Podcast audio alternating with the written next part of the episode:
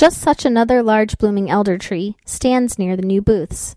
It grew there in the corner of a little miserable courtyard, and under it sat, of an afternoon, in the most splendid sunshine, two old people, an old, old seaman and his old, old wife.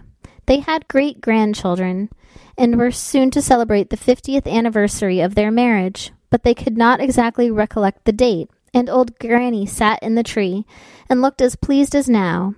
"I know the date," said she, but those below her did not hear her, for they were talking about old times. "Yes, can't you remember when we were very little?" said the old seaman, and ran and played about. "It was the very same courtyard where we now are, and we stuck slips in the ground and made a garden." "I remember it well," said the old woman. "I remember it quite well. We watered the slips, and one of them was an elder bush. It took root, put forth green shoots, and grew up to be the large tree under which we old folks are now sitting." "To be sure," said he, "and there in the corner stood a water pail where I used to swim my boats."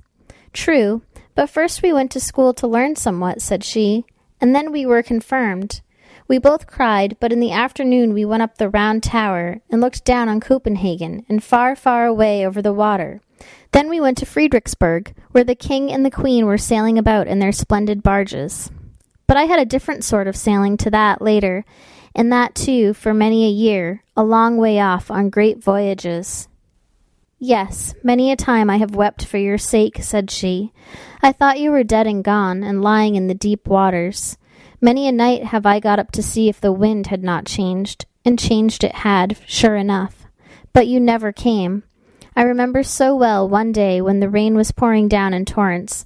The scavengers were before the house where I was in service, and I had come up with the dust and remained standing at the door.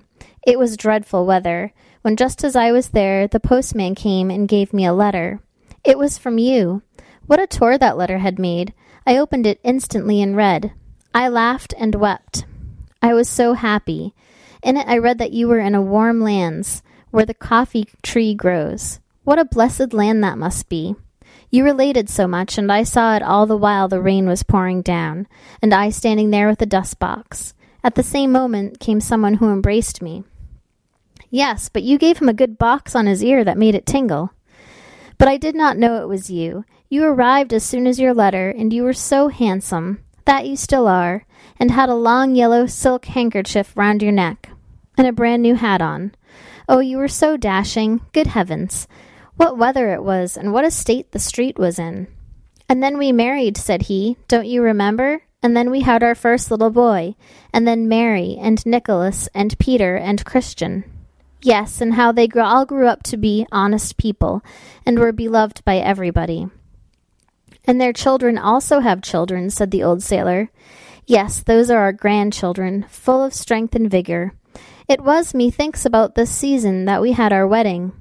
"Yes, this very day is the fiftieth anniversary of the marriage," said old Granny, sticking her head between the two old people, who thought it was their neighbor who nodded to them.